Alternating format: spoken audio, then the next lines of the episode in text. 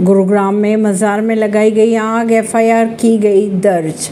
गुरुग्राम में सोमवार को तड़के दशकों पुरानी एक मजार में अज्ञात लोगों ने आग लगा दी। मामले में पुलिस ने एफआईआर दर्ज कर ली है। मजार के केयरटेकर के अनुसार मजार के अंदर सारा सामान जलकर राख हो गया। केयरटेकर ने यह भी कहा कि पाँच छह युवकों का एक ग्रुप वहाँ इकट्ठा हुआ था और मजार में आग लगा दी।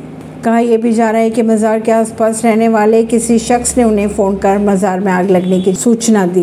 केयर टेकर घसीटा राम की अगर बात की जाए तो वे उत्तर प्रदेश के बाराबंकी ज़िले का रहने वाला है। वो फिरोज गांधी कॉलोनी में स्थित अपने घर चला गया था। उसके जाने के बाद किसी ने इस मज़ार में आग लगा दी। केयर टेकर के अनुसार ये भी कहा जा रहा है की लोगों की मदद से इस आग पर काबू पाया गया। अगर मज़ार के केयर टेकर की बात की जाए तो उसके अनुसार वे सात सालों से इस मज़ार में काम कर रहा है उन्होंने। ये भी कहा कि यहाँ पर सभी धर्मों के लोग आशीर्वाद लेने आते हैं। ऐसे ही खबरों को जानने के लिए जुड़े रहिए जनता सरिश्ता रिश्ता पॉडकास्ट से। प्रवीण नई दिल्ली से।